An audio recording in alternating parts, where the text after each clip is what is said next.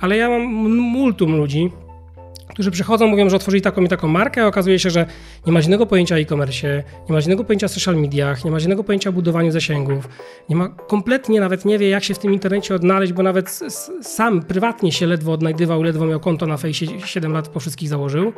I oni nagle twierdzą, że wchodzą w e-commerce, bo im się wydaje, że to jest teraz łatwy, szybki pieniądz. Jak widzimy jakichś naszych znajomych, naszych kolegów, którzy robią jakieś biznesy i starają się cokolwiek robić w necie, ale inni nawet nie w necie, no to raz, zostawiamy pozytywne opinie, dwa, szerujmy jego content, który tworzy, albo jakkolwiek lajkujmy, komentujmy, nawet nas to nie interesuje, bo to jest taka waluta trochę teraz teraźniejszości, płacenie tak, tym, to jest naprawdę wsparcie, bezpłatne trochę. wsparcie, like, komentarz, share, zawsze to ma ogromny wpływ, to tak już mówimy z naszej branży. Ludzie stopu, gdzie się opowiadają, jak biznes nie jest skalowalny, to ja w niego nie wchodzę. No tak, no ale jest, jest dużo biznesów nieskalowalnych, co mają na przykład dziesiątki, setki milionów przychodów rocznie i to już teoretycznie dalej nie są skalowalne i są nieinwestowalne trochę też pewnie przez to, no ale pewnie sobie ludzie Dokładnie. całkiem świetnie z tego radzą, tylko z perspektywy inwestora i osoby, która już powiedzmy wiele rzeczy w e-commerce zrobiła i jakieś tam działania mam na taką, mhm. a nie inną skalę, więc ja tej skali, skali szukam, o, może tak. Jeżeli chcesz być na bieżąco z naszymi materiałami, zasubskrybuj kanał i kliknij dzwoneczek. Partnerami kanału są Just Join IT oraz RocketJobs.pl, portale pracy przyszłości. Mercaton Asi, Inwestycje z pozytywnym wpływem. SoFinanse. Eksperci w dziedzinie finansów. IBCCS Tax. Spółki zagraniczne, ochrona majątku, podatki międzynarodowe. Linki do partnerów znajdziecie w opisie filmu. Dzień dobry drodzy widzowie, Adrian Gorzycki, Przygody Przedsiębiorców. Witam Was w kolejnym odcinku naszego programu, gdzie tym razem ponownie naszym gościem jest Jakub Roskosz. Dzień dobry. Dzień dobry, dzień dobry i dziękuję za zaproszenie. Rozmowa z Tobą jest zawsze dla mnie wielką przyjemnością z tego powodu, że po pierwsze rozmawia się z Tobą lekko, konkretnie, a tym samym jakby dla mnie przyjemnie. Ale drodzy widzowie, żeby was nie zdziwiła sceneria, znajdujemy się w tej chwili w mieszkaniu Kuby. Zgadza się? Tutaj tak. żyjesz, tutaj też pewnie pracujesz, trochę pracy zdalnej jest, czy nie ma? Całkowicie, całkowicie, nie, cała, tylko praca zdalna. Więc mhm. staram się mimo wszystko nie pracować w 100% z mieszkania, bo to już by zwariować, ale tak, sporo, sporo tu pracuję, może nie konkretnie w tym miejscu, ale bardziej w gabinecie. Mhm. E, tak, ale, ale, ale jesteśmy we Wrocławiu, w moim mieszkaniu, w którym przebywam na co dzień mieszkam, jak jestem, to przebywam tutaj, jak jestem w Wrocławiu, to przebywam mhm. tutaj. Ale jednak y, moja praca jest tak różna, że mm, wiele spotkań, wiele wyjazdów, a nawet gdy jestem już na miejscu, no to staram się mimo wszystko wziąć laptopa pod pachę i pójść do jakiejś restauracji. No czy mhm. gdzieś indziej, żeby to takie jednak środowisko trochę zmienić, żeby takiego tak, no nie jest dobrze, że tak spać, mieszkać, tak, ja jeść wszędzie, to, to idzie zwariować, y, więc już sobie porobiłem takie strefy nawet w mieszkaniu, że okej, okay, tutaj będę pracował, a tu nie będę jata, tu będę jata, tam nie będę pracował. Ale tak, no tutaj mhm. jesteśmy, że tak powiem, w moich naturalnych y, okolicznościach. Drodzy widzowie, słuchacze, pewnie nie zgadniecie, o czym będziemy rozmawiali z Kubą. Otóż będziemy rozmawiali o e-commerce, tak, o e-commerce. Niespodzianka, niespodzianka. Oczywiście, niespodzianka. Natomiast nim zaczniemy, to trzy rzeczy do Was. Pierwsza sprawa jest taka, że dajcie znać w komentarzu, jaką branżę reprezentujecie, bądź jaką firmę prowadzicie lub jaki wykonujecie zawód, czyli lista obecności. Druga sprawa, dziękujemy Wam wszystkim, którzy dotychczas zdecydowali się kliknąć przycisk subskrybuj, bo to bardzo mocno ułatwia prowadzenie nam kanału. I trzecia rzecz, dajcie znać ci z Was, którzy jesteście na tym filmie z e, mediów społecznościowych Kuby, prawdopodobnie z Instagrama. Pierwszy temat, który mamy do wzięcia na tapetę, to jest y, ogólna sytuacja, jeżeli chodzi o e-commerce. No bo to, co się stało przez powiedzmy minione już za chwilę 24 miesiące, no to e-commerce bardzo mocno urósł, co widać po przykładach bardzo wielu różnych spółek, jak chociażby Impost, który eksplodował razem z paczkomatami. Natomiast z drugiej strony są też raporty pokazujące, że wiele e-commerce'ów w Polsce, pomimo że ta fala jest bardzo mocno wzrostowa, one radzą sobie kiepsko. Z czego wynika taki paradoks? Nie, nie jest paradoks, jakby się dłużej na tym zastanowić. Te raporty, które, które mówią o kondycji e-commerce'ów, to one w końcu zaczęły wypływać, no bo mm, nagle y, jak, jak pandemia w, y, się pojawiła, no to wszyscy zaczęli mówić o tym, jak dobrze teraz mają e-commerce, strony internetowe, no bo wszyscy naturalnie zaczęli sięgać po ten, y, po ten kanał dystrybucji i tam starać się sobie radzić w internecie i sprzedawać więcej. I dużo się mówiło o tym, zresztą ja też o tym opowiadałem, jak e-commerce rosną no jakie tam teraz są piękne, piękne zarobki, jak to wszystko tak naprawdę dobrze funkcjonuje. No ale to było też po pewnej części prawda, ale nie, do, nie dostrzegaliśmy drugiej strony tego medalu, czyli no nie wszyscy sobie radzą w 100% dobrze. I wydawałoby się, że to jest dość dziwne, bo skoro rynek urósł o 25 czy 20%, to zależy który rynek, ale powiedzmy ogólniając, to, to jest sporo, jak rok do roku mówi się, że to przeszliśmy 3-4 lata e, w tak, w tak powiedzmy w takie skondensowane w jeden rok. No to, no to jakim, jak, jak to się ma do raportów, które mówią o tym, że 94% e-commerce'ów ma fatalną kondycję finansową? No właśnie trochę też tak, że w internecie wtedy pojawili się ludzie, którzy do tej pory nie robili zakupów w internecie. To, jest, to, jest, to na pewno był jakiś powód tego wzrostu. No to oni pierwsze co to wybrali marki, które najbardziej ufają, więc, więc te, które znali powiedzmy z, retail, z tradycyjnego retailu i z Mm, z wcześniejszych zakupów. No, z wcześniejszych jakichś zakupów swoich, mhm. tak. Z, czyli to były marki bardzo rozpoznawalne, więc ten kawałek tortu, powiedzmy, tych konsumentów nieświadomych zgarnęli duzi gracze, znani gracze. Na polskim rynku to na pewno Allegro, Obuwie, Zalando i tak dalej, więc to, to, był ich pierwszy wybór tych, tych ludzi. Mhm. Oni nie, nie szukali marek i na pewno nie dokonywali zakupów na markach, których nie znali i nie rozpoznawali, tak? Więc e, w takim spontanicznym rozpoznawaniu. E, więc, więc to jest jedno. Druga rzecz też jest taka, że e, no ten wzrost był trochę taki nieunikniony, no taki, tak na logikę. No, zamknięte są galerie handlowe, jesteśmy związani, tak naprawdę naturalnie poszlibyśmy, kupili jakiś bloka 4 czy pewne jakieś rzeczy, czy, czy nie wiem, ryzę papieru, pewnie tutaj kawałek za rogiem w Empiku, a tak kupujemy online'owo. No i to byliśmy, mieliśmy związane ręce, więc te nasze decyzje też nie były takie dla nas w 100% takie, jakie byśmy naturalnie ich dokonali. One były po prostu zmienione ze względu na tą panującą aktualnie wtedy rzeczywistość, czyli te lockdowny i tak dalej i, i nie czuliśmy się z tym dobrze. I zaczęliśmy to trochę to odkrywać, że paczkomaty też się rozwijały i tak dalej, no więc jakby wszystko gdzieś, to nie było aż takie, że o, muszę zamawiać online, więc to było wygodne, więc ludzie szli w tym kierunku. Ale teraz, kiedy idą już po kupić pomidora i ogórek, ogórek i nagle się okazuje, że mogą kupić coś obok i, i wcale nie muszą klikać i zamawiać, bo, bo ile tam dokonanie zakupów jakichś takich większych online'owo może jest i wygodne, ale no niektórych to nie oszukujmy się, to żadna jest wygoda, że przychodzi ci 10 koper z Allegro e, porozwalanych na 10 paczek, bo od 10 różnych osób i jeszcze za dostawę płacisz i tak dalej, no w Smart tam nie płacisz, ale, ale, ale wie, wie, wiemy Jasne. o co chodzi, tak? To też nie zawsze jest wygodą, w zależności od tego, jakie, jakie rzeczy, więc, a wtedy tego wyjścia nie było, więc wszystko było wypchane do neta, więc, e, no więc chcąc, nie chcąc, mhm. no musiało to mieć wpływ na większą sprzedaż, i, i gdzieś powodowało te wzrosty takie, no, gdzie, do których raczej nikt nigdy wcześniej na pewno nie śnił. E, mhm. No ale a, te, a, w sytuacji, w której, no, więc można powiedzieć, no mamy 25% wzrost, no, prawdopodobnie nie wiem, takich raportów nie ma, ale chciałbym zobaczyć, jak to się rozkłada na to, jak wzrosły takie małe mikro e-commerce w Polsce, a ile tego kawałka, a jak giganci. A jak giganci nie? To tak, ten rynek jeszcze bardzo, właśnie przez ostatni rok, dwa, to, to było bardzo dobrze widoczne, się zaczął jeszcze bardziej polaryzować. Yy, takie dobre i obiecujące sklepy zaczęły być przejmowane przez naprawdę wielkich gigantów. Coraz więcej funduszy zaczęło widzieć w tym rynku jakiś sens. W końcu e-commerce zaczęły dostawać jakieś tam lepsze mnożniki niż przed pandemią do EBITDA, czyli w końcu zaczęły być wyceniane, powiedzmy to po swoim potencjale co najmniej, a nawet czasami były przehypowywane, więc wiele osób i wtedy chciało sprzedać e-commerce, i, a duzi gracze spali na kasie, więc też mieli za co i kupowali, tak? I dalej kupują. Jest taki teraz e, bardzo mocny e, etap na tym rynku, bardzo taki dynamiczny i się dużo rzeczy dzieje, dużo zmienia, dużo, dużo podmiotów zmienia swoją. Nawet wczoraj na chyba My Company Polska czytałem artykuł, gdzie pewien fundusz zamierza wydać 100 milionów złotych na akwizycję polskich e-commerce'ów. No to wcale nie jest tak dużo, no to, mhm. to można powiedzieć, że... Drobne. Nie drobne, no jeden dobry e-commerce, tak. Mhm. Kupujesz teraz za, za, za, no, no, za 100. Ale jakby rozwiniemy ten wątek, bo myślę, że dla naszych widzów i słuchaczy on będzie szczególnie istotny. Fatalna sytuacja finansowa większości e-commerce'ów przy tak 93% gdzieś, gdzieś teraz te raporty takie, to są już dwa, które o tym mówią, 93% mm, polskich e-commerce'ów ma problemy finansowe, ale to, jest, to też jest bardzo prosto wytłumaczane, no bo ludziom, ludziom się wydaje, oni słyszeli, że e-commerce jest super i trzeba iść w e-commerce, tak weszli tam totalnie nieprzygotowani, e, nie wiedzieć dlaczego e, Wiemy o tym, że żeby być lekarzem potrzeba 8 lat pracy, czy 10 nawet i poświęcenia w ogóle jeszcze wcześniejszych etap edukacji pod to, żeby być przygotowanym i dobrym lekarzem. Wiemy o tym, że dobrym inżynierem nie będziesz po tym, e, jak e, jednego dnia zrobisz sobie e, darmowy kurs na YouTubie. Wiemy o tym, że nawet średnim, średnim YouTuberem nie zostaniesz w przeciągu roku. Doskonale o tym wiemy, tak? Mhm. Bo my siedzimy w tej branży i wiemy, ile jest rzeczy, które musisz wiedzieć. Mówiłaś średnim, a co dopiero o jakimś fenomenalnym.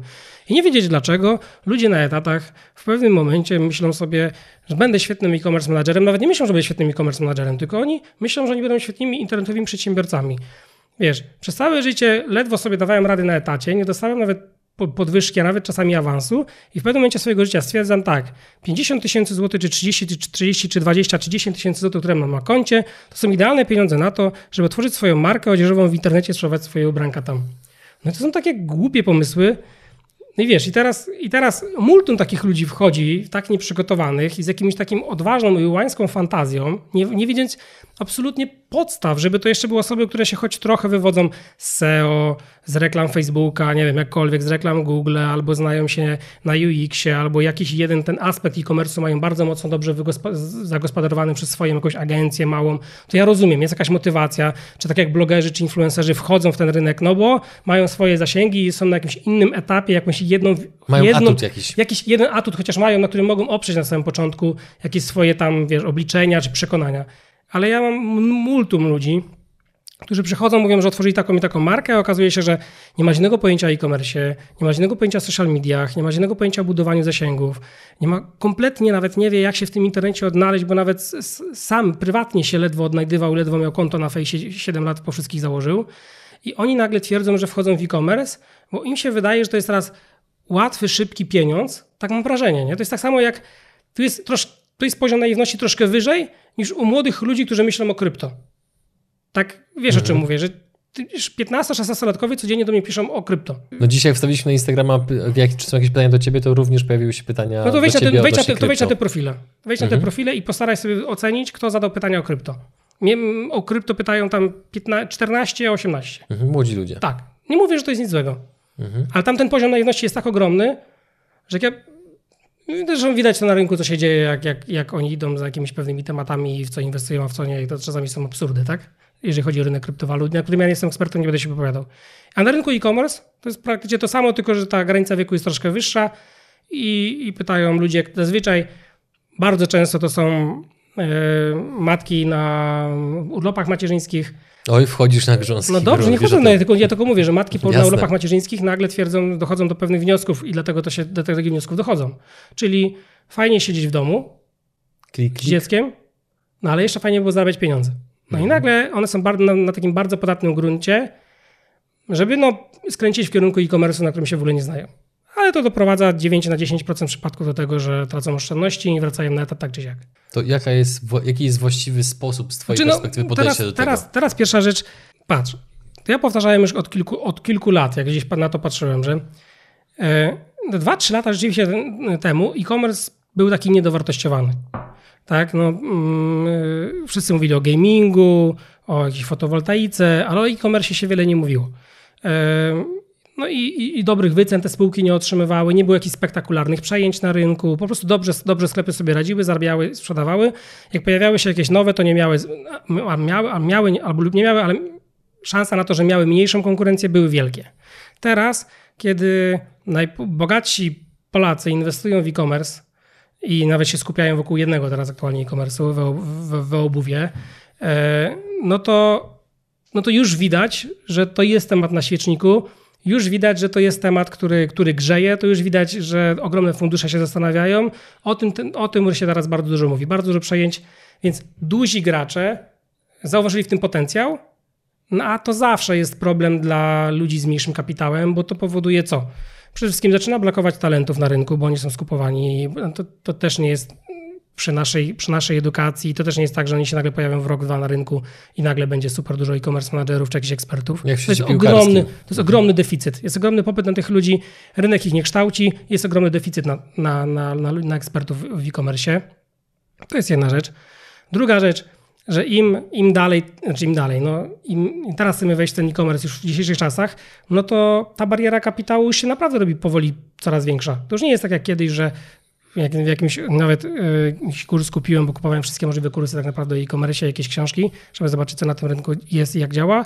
To było napisane odpal byle sklep na jakimś shoplo, jakkolwiek, jak najszybciej, zrób pierwszą reklamę i zacznij sprzedawać w internecie. No to rzeczywiście może 10 lat temu czy 8 mogło to działać i wystarczyła jakaś ledwo sprytnie prosta reklama i to funkcjonowało w ten sposób. Teraz to jest idealny jakby tam model do tego, żeby przepalić wszystkie możliwe pieniądze i w ogóle nic z tego nie mieć nie sprzedać ani jednego produktu, bo tak się już teraz produktu nie sprzeda. Więc teraz, jeżeli mówimy o e-commerce, no to musimy, zawsze go musimy rozpatrywać. To jest, to jest prowadzenie standardowego biznesu z tym, że sprzedajesz produkt przez internet. A ludzie o tym zapominają. Oni myślą, że to jest jakaś tajemna wiedza sobie, nawet nawet nie tajemna wiedza, tylko masz jakiś program, dodajesz produkt, Taka magiczna kraina. Wrzucasz tak, wrzucasz na Instagrama i magiczna kraina mlekiem miodem płynąca, skoro na etacie 6-7 tysięcy złotych, żeby tyle wypracować, czy 10 zajęło ci 5 lat, to, to przychodzą, no ale jak, i przychodzą i mówią w ten sposób do mnie ludzie, no ale wiesz, jak ja taki etat swój będę tam w tym e-commerce zarabiał e, po pół roku, to już będzie dla mnie ok. Że też 6, 7 czy 10 tysięcy zostanie tam na koniec dnia dla niego na wypłatę z tego e-commerce. Ja mówię, no ale dlaczego od razu po pół roku masz takie oczekiwania finansowe tak duże, na przykład względem tego sklepu, żeby przez kolejne kilka lat czasami może być problem, żeby tak to rozwinąć od zera, tym bardziej teraz. Oczywiście czasami się uda, no zależy jak, czy wejdziemy na marketplace, czy nie i, ta- i tak dalej. Tam to jest multum tych rzeczy, które mają ten ogromny wpływ. Przede wszystkim na to, z kim rozmawiam, bo, bo oczywiście z, są jacyś znajomi, którzy mają większy kapitał i ogromną wiedzę o e-commerce, to, to, ten łatwiej. poziom, to ten poziom osiągną po miesiącu, bo i mają wiedzę, i team, i pieniądze, i mogą wejść. No ale to nie mówimy o czymś takim. Mówimy teraz o ludziach, którzy gdzieś, właśnie pytasz się mnie, dlaczego są takie problemy finansowe. No bo no właśnie dlatego, że tak dużo ludzi nagle stwierdziło, że to jest ich miejsce, a nie powinni tak w ogóle twierdzić, że to jest ich miejsce. Więc, więc powinni trochę z większą pokorą do tematu podejść i z trochę lepszym przygotowaniem, a tego ewidentnie w pewnym momencie zabrakło. Wszędzie się mówiło o tym, że to jest tak, to jest super e-commerce, e-commerce, e-commerce. Wszyscy tam zaczęli gdzieś, wiesz, zastanawiać się, może to jest, może ja powinienem, może nie. I teraz jak młodzi ludzie jeszcze tym bardziej w pandemii zaczęli myśleć o swoich biznesach, to może oni trzy lata temu nie myśleliby o sklepie internetowym, myśleliby o jakiejś budzie z kebabem, albo myśleliby o jakiejś małej usłudze, może jakiejś myjni zdalnej, nie wiem, myśleliby o czymś innym, tak? No ale teraz, chcąc nie chcąc wszystko pozamykane, to, to chcąc nie chcąc, te wszystkie nowe pomysły, inicjatywy biznesowe zostały siłą wypchane w środowisko internetu, mimo że czasami tam się nie chciały znaleźć. A zgodziłbyś się z tym, że dropshipping jest marketingowo bardzo mocno pompowany w ostatnich miesiącach? Bo Ale najwięcej reklam właśnie, ja na przykład personalnie, widzę właśnie a propos dropshippingu. Ale jest, bo to bardzo łatwo wytłumaczyć właśnie takim ludziom, tak? No właśnie o to chodzi. I teraz właśnie ten dropshipping i dropshipping też mam, nie ma Q&A, żeby ktoś mi temat pytania o dropshipping, o dropshipping nie zadał. To jest dobre, ale to też trafia na podatny grunt. No bo teraz tak, co taka osoba ma w głowie, która, którą- teraz przedstawiliśmy, tak? Ona sobie myśli, no mam profil na Instagramie, mam profil na Facebooku, co to w tym necie takiego wielce skomplikowanego, żeby ten produkt sprzedawać?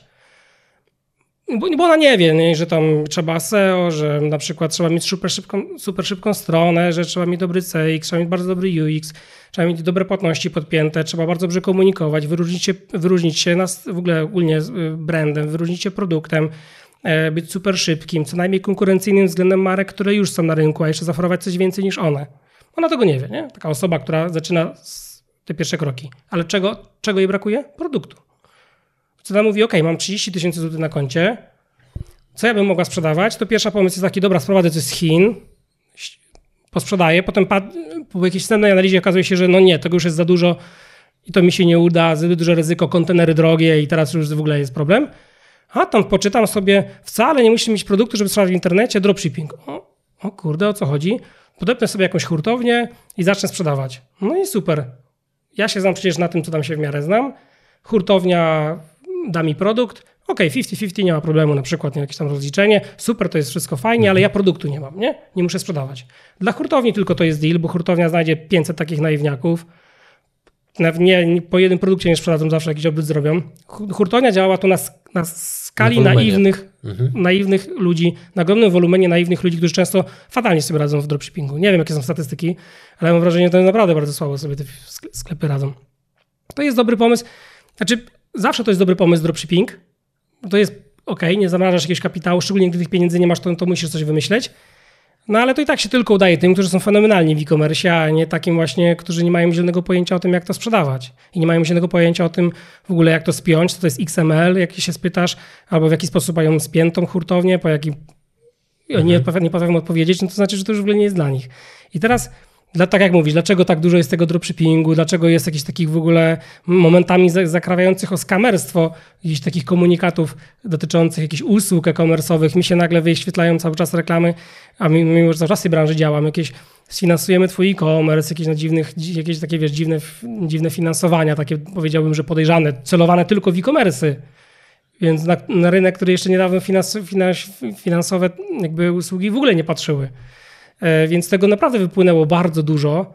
E, tego typu takiego no, trochę mm, podejrzanego jakby podejrzanej części rynku, która właśnie żeruje na tych młodych, naiwnych, na tych dropshippingowcach. E, no to ja takich wiadomości mam, to tych screeny przecież na Q&A wrzucam na Instagramie codziennie, tak, że no zainwestowałem 30 tysięcy w towar i, i mam 5 tysięcy na sklep, co polecasz, nie? Mhm no polecam wrócić na etat, no bo za chwilę nie będziesz miał z czego żyć, bo tego towaru i tak nie sprzedasz, a 5 tysięcy i tak stracisz. No dobra, to teraz ułóżmy taką trochę, wiesz, drogowskaz, taki powiedzmy checklistę, co powinno się zrobić, żeby nie odnieść sukces, bo to nigdy nie ma gwarancji, tylko żeby zwiększyć prawdopodobieństwo, że być może nam się uda. Co ty byś zrobił, gdybyś zaczynał od zera, mając swoje, swoją wiedzę i doświadczenie? No to, to, jest, to jest ciekawe pytanie, bo teraz pierwsza rzecz jest taka, że na pewno bym nie startował sam, czyli zawsze w kupie siła. Mhm bo tam ja widzę ze swojego doświadczenia, wszystkim praktycznie zaczyna brakować motywacji w pewnym mom momencie, albo czasu, albo pieniędzy.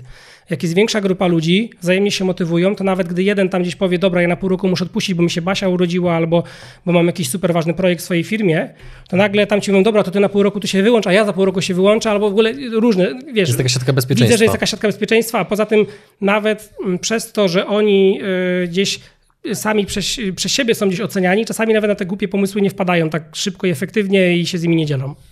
Wiesz o co mhm. chodzi? Bo są, więc zawsze lepiej jest robić coś w większym zespole, czyli zawsze lepiej, na przykład y, jak ja się znam na e-commerce, to znaleźć kogoś, kto ma jakiś fajny produkt, niekoniecznie dropshipping, ale znaleźć kogoś, kto ma dobry produkt i zrobić z nim spółkę i zacząć to sprzedawać przez internet. I potem może znajdźmy jeszcze kogoś, kto ma jakąś małą agencję, jakąś marketingową i na przykład to dajmy mu 15-20% udziałów i niech on nam to trochę pnie. I jakby taki team budujemy, to mamy zdecydowanie większe szanse, bo bariera wejścia jest coraz wyższa. Jeszcze się każdy dorzuci cashowo i na pewno na to wszystko powinno gdzieś tam, to zacznie się spinać i przede wszystkim z perspektywy inwestycji, z perspektywy dalszego rozwoju, to będzie na pewno temat, który będzie można jakkolwiek rozważać jako poważny, poważny e-commerce. Druga rzecz, to na pewno trzeba się przygotować finansowo na to odpowiednio, tak? Czy nie, nie zaczynać tej drogi, jak, jak naprawdę są bardzo słabe oszczędności, Mówimy o oszczędności ponad poduszkę finansową, czyli jakby zaczynać tą przygodę wtedy, kiedy naprawdę bezpieczeństwo finansowe jest spore i nie rzutuje jakkolwiek na nasze decyzje potem dalsze, bo, bo, bo wiele... Ba- przerwę ci, powiedziałeś bardzo ważne zdanie, bo w czasach Ponad takiego... poduszkę finansową. Tak, to jest bardzo ważne zdanie, no bo w czasach tak ogólnego pędu i presji na to, że z każdej strony widzimy, że ludzie non-stop podnoszą sukcesy i wszyscy jadą e, czteropasmową autostradą mając 200 na godzinę i trawa u innych jest bardziej zielona, to to powoduje, że w głowach wielu osobom, ja sam przez to przechodziłem, sam to przerabiałem, zarabiałem, że wydaje ci się, że wszyscy pędzą tak szybko, że ty też musisz tak bardzo mocno ryzykować. No a potem się okazuje, że no ale... statystyka jest nieubłagana i większość osób absolutnie się poślizgnie. Tak, no ale to właśnie, wiesz, no to, że ktoś pędzi, yy, to nie znaczy, że do tego nie był odpowiednio przygotowany i to znaczy, Zgadza że on się. wcześniej nie jechał po wertepach i dużo gorszym samochodem. Tylko my widzimy na, na koniec dnia jakieś, kurde, wiesz, yy, jakieś wierzchołek góry lodowej tak. i my chcemy to szybko. No mhm. ale to, tej drogi na skróty naprawdę no, nie ma. No nie ma jakiejś takiej roadmapy, żeby pokazać, że jak zrobić, nie wiem, 100 milionów e-commerce w dwa dni. Nie ma czegoś takiego. Każdy te drogi znajdował, wiesz, mhm. za biznesem gdzieś szedł. No, po macku. Po macku. Nie, że nawet nie, że po macku. Mógł mieć świetne latarki, wszystko widzieć dookoła, genialnie, ale chodzi że o, to, że, o to, że ta droga wszędzie była dla każdego inna. Ona inaczej wyglądała mhm. u każdego. To nie jest, to nie jest tak. No więc. Yy... Mówiłeś, mówiłeś o finansach, żeby była odłożony, odłożony kapitał po, po, pomimo posiadania poduszki finansowej. Czyli nie, że poduszka finansowa jest równoznaczna z kapitałem na e-commerce, no tak, tylko to jest jak, osobny temat. Ale wiesz, jak ludzie zakładają e-commerce i po trzech miesiącach mówią, że im się nie udaje i że wracają na etaty, bo im się pieniądze kończą. No więc no naprawdę to, to, to, to ja mam bardzo dużo takich wiadomości, nie? Że na przykład, że im się jednak nie udało, nie? I co odpisujesz takim osobom? Znaczy nie odpisuję, no, czasami no co mam tu no, no to wracaj, no to jest, tam jest twoje miejsce, to nic nic złego, tak? Mhm. Dobrze, że spróbowałeś, no ale też mówię, to nie poddawaj się, no już wiesz, że to tak nie wygląda, więc może w, w, zdobądź coś, zdobądź kapitał, yy, przygotuj się lepiej i działaj dalej. No to nie znaczy, że trzeba porzucać swoje, e, porzucać swoje marzenia o wolności finansowej i porzucać swoje marzenia ogólnie o wolności, bo prawdziwa wolność tak naprawdę jak się jest przedsiębiorcą, a nie, nie na etacie, tak w mojej ocenie, tak? No i teraz, i teraz no, taka porażka, na przykład są osoby, które po niej się poddadzą, są takie, które będą dodatkowo zmotywowane, więc na pewno lepiej, gdy to działa w tym drugim kierunku. Uważam, no porażka mhm. jest super, nauczyłeś się już czegoś, straciłeś te pieniądze, ok, potrzebujesz trochę więcej czasu, nie ma, nie ma w tym nic złego, no ale to też szkoda, bo widzę, że podcina to ludziom skrzydła, że oni myślą, że oni, no jak, przecież ten e-commerce taki super, oni mieli wejść, no i w sumie mieli mieć wolność finansową i jutro mieli bukować Malediwy, a w sumie nie mają oszczędności, nawet nie mają mielna. Nie? No i teraz, teraz tak to wygląda. Tak to wygląda i tak wygląda 9 na 10. Taka wszechobecna No słuchaj, ja, ja, ja stworzyłem, tak, no ja stworzyłem też ten kurs, o którym pewnie sobie trochę opowiemy. No i tak, tak, części, tak, tak, ale no tak, taka mała, mała dygresja teraz. No jest tam kilkaset osób i no i kilkaset osób, pewnie kilkaset e-commerce'ów będzie, bo pewnie z 300 osób jest takich, co nie ma jeszcze żadnego sklepu, ale połowa pewnie będzie, co ma jakieś sklepy. Na razie w żaden nie zainwestowałem z tej grupy. Mhm. No mam do nich dostęp, wiem co robią, widzę jakie są e-commerce, widzę ich linki, widzę jak sobie radzą, no to wiesz, też o czymś świadczy. I jako potencjalny inwestor nie zainwestowałeś, bo widzisz... Ani grosza Jakby, jak, jakie błędy widzisz? przede wszystkim czasami widzę w ogóle błędy totalnie biznesowe, które, które w ogóle właśnie widzisz o co chodzi, że nawet, nawet moje know-how, jakkolwiek trochę pieniędzy, nie widzę, że uratowałyby te tematy. No to jest takie smutne i przerażające, że to są trochę osoby, które często są po omacku i czasami nie wpiszą wiadomości, Kuba, co byś poprawił. Ja mówię, słuchaj, no Wszystko? wszystko, albo w ogóle już bym nic nie poprawiał, tylko zmienił w ogóle, Mhm. w ogóle bym nie robił tego. No moment, momentami to patrzysz, że to ma kompletnie złe założenia biznesowe w ogóle postawione, albo produkt, który się w ogóle nie, nie sprzedaje. Albo w ogóle to jest za małe, za mała skala, no i okej, nie zainwestowałbym w to, bo dla mnie to jest za mała skala, nie interesuje mnie tam e, ta skala biznesu, no ale dla przykładu ktoś zarabiał 5-6 tysięcy na etacie i z tego ma 20 tysięcy miesięcznie, czy 12 tysięcy, czy 9, ma więcej ponad etat, ja to szanuję, no i on sobie radzi, zarabia i to jest okej, tak? Gdzieś delikatnie wiedza z kursu mu pomogła, żeby ten 1000, 2000 więcej wyrwać, coś tam. I sobie takie, powiedzmy takie dłubanie na takie mikro, mikro, mikro przedsiębiorstw, nie? No to to nie są tematy takie inwestycyjne, więc je też byśmy musieli odsiać. Ale jest kilkanaście, kilkadziesiąt pro, pro, projektów, które można byłoby rozważać, ale mimo wszystko tam od początku jest albo źle stawiane, albo błędne założenia, no albo funderzy też mają problemy, w sensie takie, że nie są inwestowalni, jak ja to nazywam, że to nie są osoby, z którymi go- godne... Wiesz, no nie, nie wszyscy się nadają do tego też, żeby, żeby gdzieś, wiesz... Nie, nie, nie, ka- nie każdy też chce iść dalej, o, może tak. Nie każdy... No nie oczywiście. wiesz o co chodzi. Też z drugiej też strony jest nic patrząc, złego, no nie, nie, Skalowanie to nie jest jedyny słuszny kierunek rozwoju Ale biznesu. nie, no I ja, tak- znaczy ja wiem, że tego nie próbujesz powiedzieć, tylko ja, Tak. to, ja to bardziej mówię w tym sensie, że czasami Ale jako z niektórych filmów w internecie można tak właśnie wywnioskować, że Skala, skalowanie skala, skala. to jest tylko i wyłącznie to jest jedna właściwa droga. To nie jest No prawda, bo jeżeli ci wystarczy na przykład to, że działasz solo, nie masz pracowników, nie masz z, z, związane z tym różnego rodzaju wyzwań i tak dalej, to też jest okej, nie?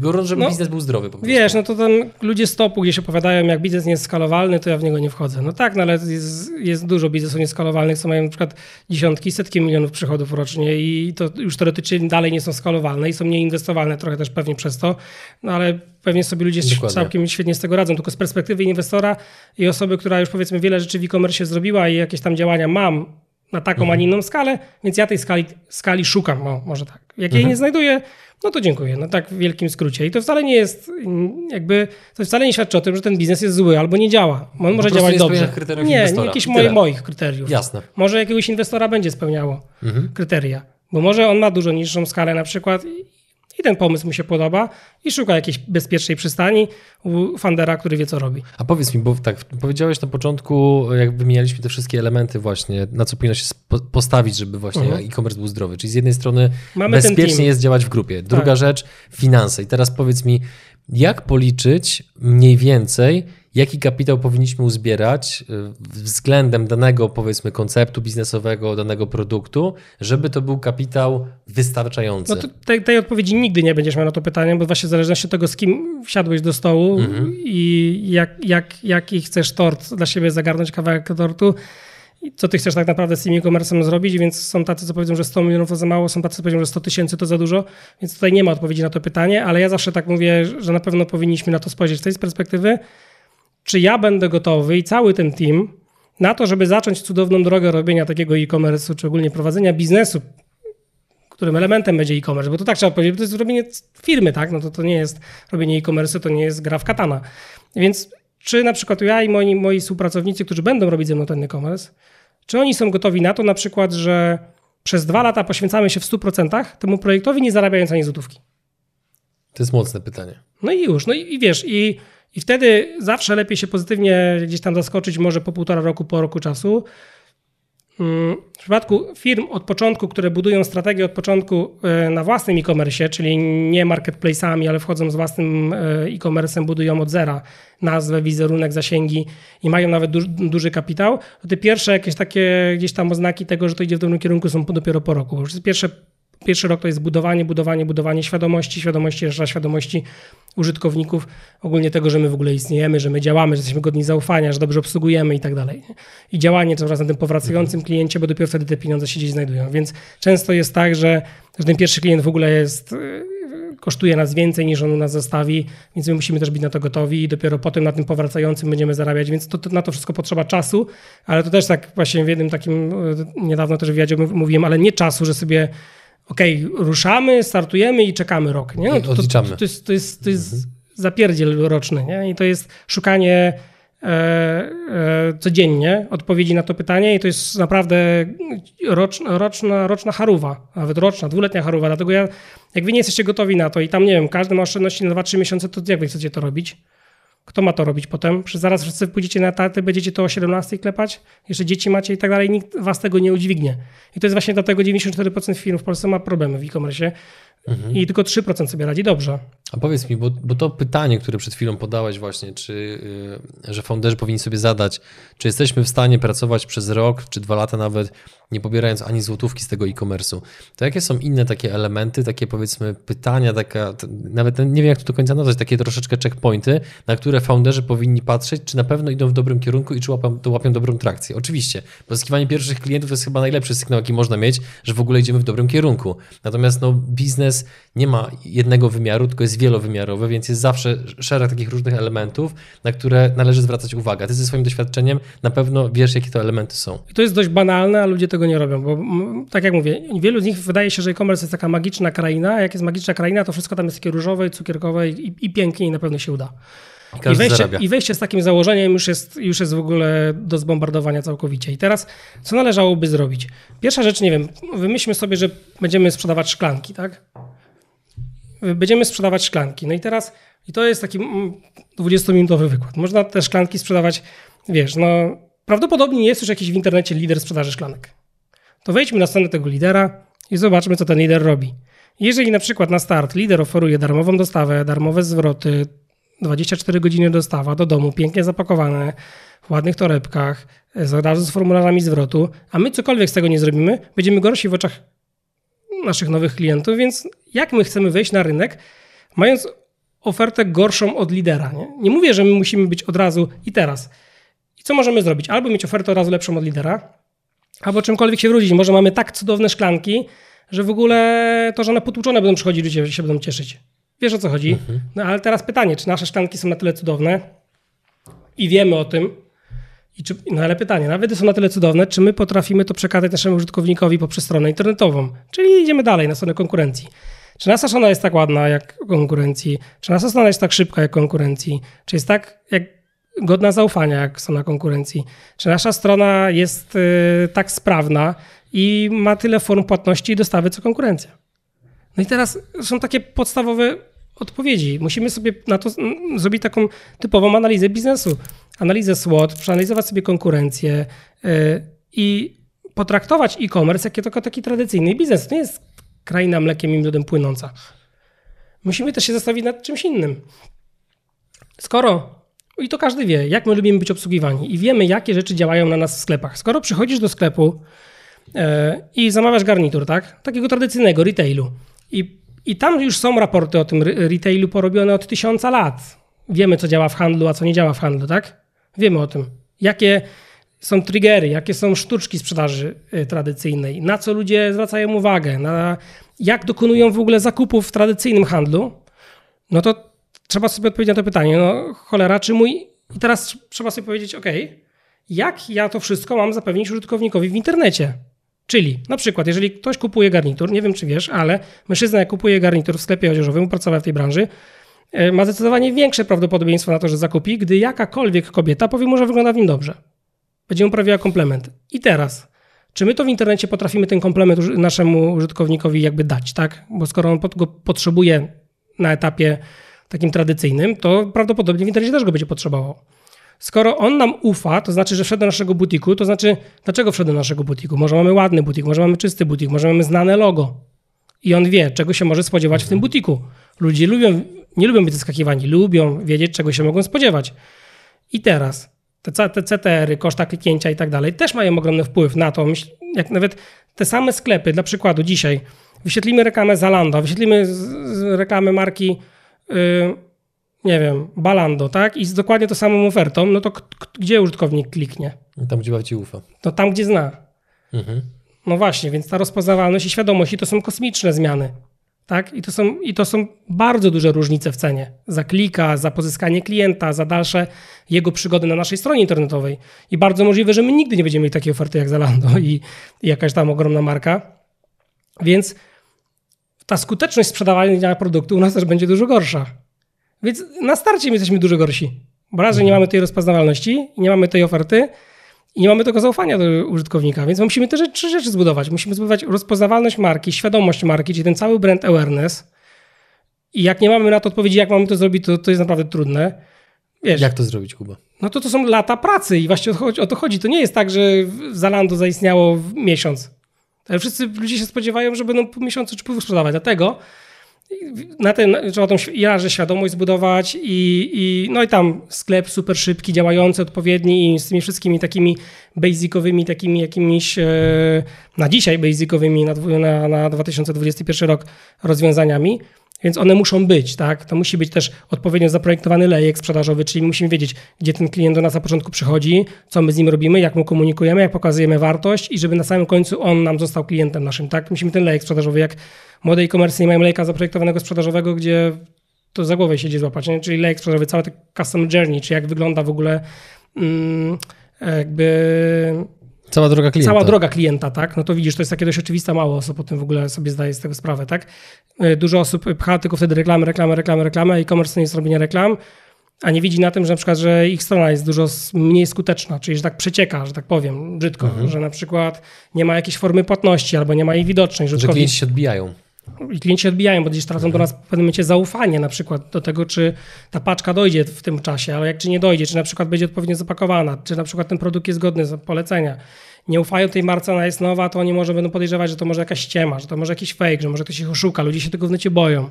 Brakuje im tego zaufania, brakuje im poczucia bezpieczeństwa na stronie, czyli jak my to poczucie bezpieczeństwa im damy, tak? Jak nie wiem, jak marka chce sprzedawać w internecie, a nie ma protokołu SSL kupionego, no to wiesz, to są takie błędy popełniane. Albo wiesz, domena compel, edu, biz, nie? Wiesz, no to jak mamy komu, czemuś takiemu zaufać, jak nawet nie potrafi normalnej domeny wykupić? Wiesz, no i potem nagle się okazuje, że na samym końcu etapu sprzedaży masz tylko przelew tradycyjny. Jak? Nie, no nie, no już nie chcę tak płacić, tak? Ja chcę mieć Apple Pay'a i mam gdzieś, że to jest 4% prowizji dla sklepu internetowego, no to w dupie za przeproszeniem, bo jestem klientem, po prostu chcę zapłacić jednym klikiem. Mhm, żeby było Jak, wygodnie. jak, tak, jak ja tego nie zapewnię, no nagle się okazuje, że multum użytkowników wyjdzie ze sklepu, bo ja na przykład jak nie widzę Blika albo Apple Pay'a, to wychodzę. Taką, okej, okej. Czyli tak, takie już masz preferencje jako konsument. Tak, no jak nie widzę Blika, Apple Pay'a, gdzieś tam w pewnym momencie, jak kupuję jakąś pierdołę, nie mówię, że tam, albo kupuję, nawet nie pierdołę, tylko już jestem na jakimś etapie i wiem, że szybko to w miarę znajdę, bo już znalazłem ten produkt na tym sklepie, kopiuję nazwę referencyjną, wklejam w Google, wchodzę na sklep, klik- Blika, płacę Blikiem i szybciej mi to znajdzie, niż robienie u nich koszyka, jakieś, wiesz, niektórzy nawet nie dają opcji zamawiania jako gość, wiesz, od razu zakładanie konta, jakieś, które są niezgodne z prawem. Tak dużo dziwnych takich różnych rozwiązań, mówię sobie, nie no, ja dziękuję, nie? Za, za, takie, za takie tam rozwiązania. Minuta, dwie i tak mówią użytkownicy, nie tylko ja, ja, ja wiem bo o tym, bo my też mamy poinstalowane w swoich stronach hotjary, nie hotjary, my te zachowania śledzimy. Więc widzimy, na co użytkownicy zwracają uwagę. Mamy te testy, raporty i jakby to tak już, to nie jest że jakaś tajemna wiedza, tak? A czy masz takie doświadczenia i takie poczucie, że jeżeli dopilnujemy, żeby strona była godna zaufania, to to już wpływa na przykład na to, że klient jest mniej wrażliwy na cenę? A nie, no to na pewno, no wiesz, no to to jest jak, jak wszędzie. Mhm. Znaczy, dlaczego to pytam? Bo to jest jakby wstęp do kolejnego pytania. Powiedziałeś, że protokół SSL mega ważny. To, żeby A były nie różne rozumiem, to, to przelewy. że powiedziałem o takich rzeczach, wiesz, Ja wiem, ja, wiem, że, że ja, to ja, inaczej, słuchaj, nie? jakby ja zdaję sobie sprawę z tego, że jak się rozmawia z kimś o twoim poziomie zaawansowania w danej dziedzinie, no to jak się mówi o podstawach, to to jest aż takie trochę Nie, krępujące. nie, teraz powiedziałem o, takim, o takich rzeczach, to nie jest aż tak często, że to tego protokołu nie ma. Nie? No i teraz właśnie, czy są jeszcze jakieś inne elementy a propos budowy sklepu internetowego, który jest godny zaufania, na które powinno się zwrócić uwagę, żeby to działało po prostu lepiej pod kątem konwersji? No jest, jest, jest, jest całe mnóstwo sklepów, czyli na przykład jeżeli mamy jakieś rzeczy typu Blika, typu Inpost i tak dalej, wiemy, że ludzie z chęcią tego używają na sklepie, to pokażmy to, pochwalmy się tym, pokażmy, że jesteśmy godni zaufania, tak? pokażmy, że mamy bezpieczne płatności, po, powiedzmy, kim jesteśmy. Ludzie lubią widzieć taką twarz, pokażmy, że mamy darmową dostawę, komunikujmy wszystkie swoje jakieś takie plusy i, minu, i minusy nawet, tak? Mhm. To ludzie lubią mieć konk- konkretną, wiarygodną, autentyczną informację. Czyli na przykład nie jesteśmy najtańsi, ale na powiedzmy... Nie musimy nawet tego mówić, my nie jesteśmy najtańsi, no bo skoro tylko musimy pokazać, dlaczego ta cena jest taka i to odpowiednio argumentować. W różnych branżach będzie to różnie, tak? Zresztą każdy wie, że są lodówki, co kosztują 3000 są to 9 i mimo wszystko te co 9 też się sprzedają fenomenalnie i trudno je teraz zamówić. Na przykład no 900, proszę 911, teraz też się czeka dwa lata, tak? No i też nie zamówisz. No i, i nikt nam nie mówi, wiesz, bo to jest 200 tysięcy droższe od C-klasy, czy pół miliona droższe od C-klasy. No bo każdy o tym wie, jakby no idę kupować ten produkt, bo wiem, że jest super. Więc jakby i to jest właśnie ta przewaga, ale gorzej, gdy klient tego nie wie, to warto mu to jakąś jakokolwiek to zakomunikować. To już jest też brand awareness, świadomość tego, ale jak mamy to zakomunikować?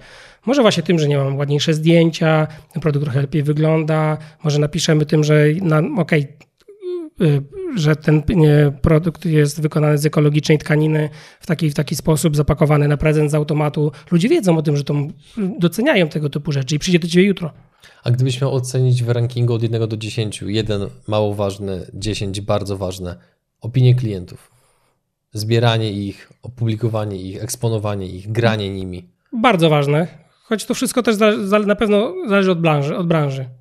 No bo wiesz, no jak wchodzisz na Allegro i chcesz kupić wiem, podkładki pod meble, to masz tam, nie czytasz opinii, wiesz, im ten produkt niżej, niż, niżej usytuowiony cenowo, tym te ludzie mniej tych opinii konsumują. Im produkt bardziej e, rzadki, może sklep mniej godny zaufania albo budzi jakieś, e, budzi jakieś podejrzenia, to ludzie te opinie rzeczywiście zwracają na nie uwagę. Więc to i tak i na pewno są bardzo ważne i bardzo istotne i trzeba o nie dbać. My zresztą e, w wielu sklepach mamy gdzieś często z tym problem, bo to i konkurencja się gdzieś pojawia i trzeba brać pod uwagę to, że 10, 10% e, ludzi, którzy są niezadowoleni, to już jest więcej negatywnych opinii niż pozytywnych o firmie. No bo niezadowolony klient mówi tam są jakieś raporty dziewięciu osobom o tym, że jest niezadowolony, a ten, co tam jest zadowolony, to co? No kupiłeś, kupiłeś na przykład ostatnio coś w necie, tak? Mhm. Kupiłeś? No i co? I napisałeś im, jest super fajna szklanka? Jeszcze nie. No jeszcze nie. No, Akurat- nigdy tego nie zrobisz. No, A wiesz co, czy powiem Ci, że nie wiem z czego to wynika, ale mam taką tendencję, że dużo łatwiej na przykład zostawia mi się opinię restauracją. To też może trochę wynikać z tego, że jest duża większa łatwość. no ale restauracja wchodzę w masz Google- taki bezpośredni kontakt, jesteś goszczonym Tak, tak, kogoś, wiesz wchodzisz, co, zdejmujesz płaszcz, jak jak, oni, jak oni mają w Google moja firma, że mogę tą opinię łatwo zostawić, wtedy też jest jakby dużo, dużo prostsze, ale zgadzam się z tym, że jakby teraz akurat się szykuję do tego, żeby stawić jedną negatywną opinię, bo... Ale negatywną. Ale właśnie Tak. o to chodzi, patrz, na przykład jak jest, Yy, to dla, na przykładzie mm, remontujemy jedno jakieś tam teraz mieszkanie, tak? Mhm. Kupiłem pewnie do niego, nie wiem, powiedzmy 100 produktów. O, 98 przyszło w ogóle bez zarzutu, super, wszystko działało i tak dalej. Nie zostawiłem żadnej pozytywnej opinii, a dwóm wysmarowałem negatywną. I zachowałem się jak taki typowy Janusz i zastanawiam potem, kurde, czemu ja tamtym nie podziękowałem, chociaż albo nie napisałem super robota, good job, albo wszystko w terminie piątka, nie? A chociaż piątki nie kliknąłem, jest wszystko ok, napisałem takie, wiesz, prostą opinię, nie? To wtedy się czyta, no i wiesz, właśnie tak jest, my tak działamy, nie? My na przykład dla nas Czyli apel do nas wszystkich widzów i słuchaczy. tak, no zostawiamy sobie pozytywne opinie. Tym bardziej jak Tak. widzimy jakiś, o to jest bardzo fajny apel, jak widzimy jakichś naszych znajomych, naszych kolegów, którzy robią jakieś biznesy i starają się cokolwiek robić w necie, ale i nawet nie w necie, no to raz, zostawiamy pozytywne opinie, dwa, szerujmy jego content, który tworzy, albo jakkolwiek lajkujmy, komentujmy, nawet nas to cholery nie interesuje, bo to jest taka waluta trochę teraz teraźniejszości, płacenie tym, takie to jest bezpłatne naprawdę wsparcie bezpłatne trochę. wsparcie, like, komentarz, share, zawsze to ma ogromny wpływ, to tak już mówimy z naszej branży, ale też na przykład jak są jacyś znajomi, którzy robią jakiś biznes i sobie radzą dobrze i wy chcecie coś kupić i pytacie się o rabat, to jesteście totalnymi, nie wiem jak to skomentować. Dlaczego wy się pytacie o rabat tego, jak wiesz o co chodzi? Produkujesz też klanki. Kupiłby się normalnie w jakimś sklepie i dostał maksymalnie 5% za zapis do newslettera, a, a swojego kumpla będziesz tyrał o 50%, bo jesteś jego kumplem. To zapłać 50% więcej, bo on ma 50% więcej kosztów. I prawdopodobnie na tym twoim zakupie i tak nie zyska, bo za chwilę i tak byś pytał o rabat. Nie pytajmy o rabat, jak z- ktoś z naszych znajomych gdzie, gdziekolwiek, cokolwiek robi. A czy to nie jest nic złego zapytać o rabat, ale też popatrzmy na to trochę z takiej perspektywy, czy my byśmy chcieli taki produkt od razu rabatować. Patrzmy trochę z innej perspektywy. Znaczy ja też na przykład tak coś widzę u siebie, że nawet jeżeli od znajomego biorę coś w normalnej cenie, to on sam z siebie i tak tą cenę daje niższą, bez w ogóle jakby Bo on się poczuwa, ale ty nie musisz tego wziąć. Tak, zgadza się. Ale ty nie musisz tego wziąć i mu to jasno wytłumaczyć. Słuchaj, stary, ja wiem, że masz teraz trudną sytuację, w sensie trudną, że jest, walczysz o klienta, że to nie jest takie hop. Że Ja chcę zapłacić za swój tak, produkt to tyle, po tyle, ile tego wyceniasz. I niech to będzie twoja marża, może jednego klienta dzięki mnie więcej pozyskasz. Mhm. Ale to za chwilę, za pięć lat się napijemy na jachcie, ale to wolałbym, żeby, żebyś do tego czasu do, dociągnął, nie? No bo to Tak. tak. to wygląda i jakby i, i ja sobie na przykład y, miałem taką teraz, y, kilka, kilka osób tak do mnie napisało, że Kuba, ja wiem, że jakie masz podejście do rabatów i na przykład za twój kurs nie chcę rabatu, nie? I tak, albo na przykład najlepsze, co mogło być, to jak znajomi albo z rodziny ktoś kupił mój kurs, po takiej cenie, jaka tam gdzieś była, bez znaczenia na cenę, kupił po prostu mój kurs, no to wiesz, to z automatu właśnie chciałem mu te pieniądze oddać i tak dalej, oni tych pieniędzy potem nie chcieli i tak, wiesz, no to, to jest taka dziwna Jasne. sytuacja. No to można na cel charytatywny to przeznaczyć, jak tych pieniędzy nie potrzebujesz i radzić sobie fenomenalnie. Ale to jest bardzo miłe, takie doceniające, taka, tak, taka, takie wiesz, doceniasz. Doceni, to jest Mhm. bardzo fajne, nie? No bo tak to powinno, tak to powinno w mojej ocenie wyglądać, bo, bo ja pamiętam nieraz się irytowałem, gdy już mamy produkt wyprzedawany, jak jeszcze pracowaliśmy gdzieś w butiku, mówiłem do kolegi, ty wpadnij, bo tam mamy rabaty, już nam wszystko na 70%, to tam ci jakieś kilka rzeczy mogę gdzieś z boku odłożyć. On wchodzi, jeszcze się pyta o czy jakieś 10% dodatkowo rabatu. Więc stary, już na tym tracę, nie? Już nic za tym nie zarabiam, a jeszcze tam o te 10% ktoś się pyta. Wiesz, jakby to, to mnie wtedy bardzo irytowało. To Wtedy jest sobie, nietaktowne po prostu. Kurczę, przyszedłbyś normalnie, kupił choć jedną rzecz raz bez rabatu, bym, bym Mhm. się ucieszył, bo wiesz, to jest takie. No wiesz o, co, o czym mówię, Tak. to jest bardzo ważne. Z perspektywy przedsiębiorcy jest to bardzo ważne, my często na to nie zwracamy uwagi. Ale to trzeba pokazać, że ten produkt jest tyle warty i zapłacić tyle, ile bez tego rabatu, to w mojej ocenie tak to powinno wyglądać. Zostawić pozytywną opinię, poprosić kogoś, żeby tę pozytywną opinię zostawił, bo to też ma duży wpływ na początku, szczególnie na młodych sklepach. Ludzie nie mają zaufania. Wchodzą na sklep, nie znają go Mhm. produkt im się podoba, niby wszystko ładnie opisane, niby to, ale no kurde, średnio to wygląda. Badania już o tym mówią, że na przykład chcesz kupić, daj przykład tej szklanki, konkretnie tą szklankę chcesz kupić. Czyli jeden do jednego, wchodzisz na sklep, nowy, nowiutki, wczoraj powstał i ci się bardzo ta szklanka podoba. No i tak ci się podoba, mówisz, kurde, napatrz jaką piękną szklankę, zarazem kupiłbym ją. To wiesz, co ty jeszcze robisz?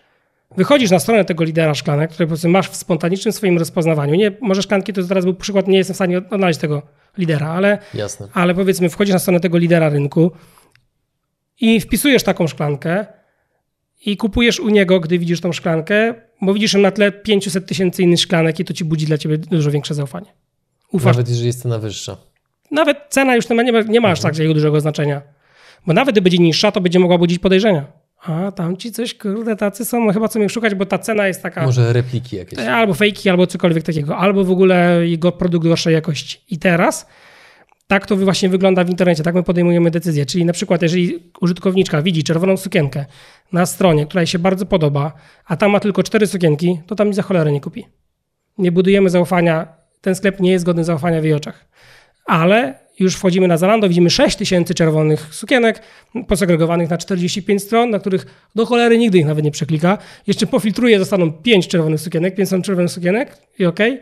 No to tam wtedy ta, ta, tam dochodzi do konwersji, bo jest większe zaufanie, większy wybór i tak dalej. Więc tak to trochę wygląda. Dokładnie trochę tak samo w tradycyjnym handlu. Coraz mniej idziemy gdzieś po jakichś małych sklepikach, coraz częściej wolimy wszystko w jednym miejscu załatwić, zrobić jeden duży koszyk, ale właśnie to też między innymi dlatego, bo to raz, że to jest zaufanie większe, bo ufamy, ufamy bardziej markom, logotypom i większym podmiotom. Albo ludziom. Czyli gdy ta twarz i ten człowiek jest przykuty. No i tutaj właśnie Z drugiej strony zapytać- na przykład nie mają problemu sprzedawania takie małe butiki, tego telelive'y na, na, na Facebooku robią i tam gdzie się pokazują, bo tam jest, wiesz jaka jest sprzedaż, człowiek do człowieka. Tak. Ale mówimy o budowaniu brandu, to ludzie lubią znać duże, rozpoznawalne marki, bo one też dają inne możliwości.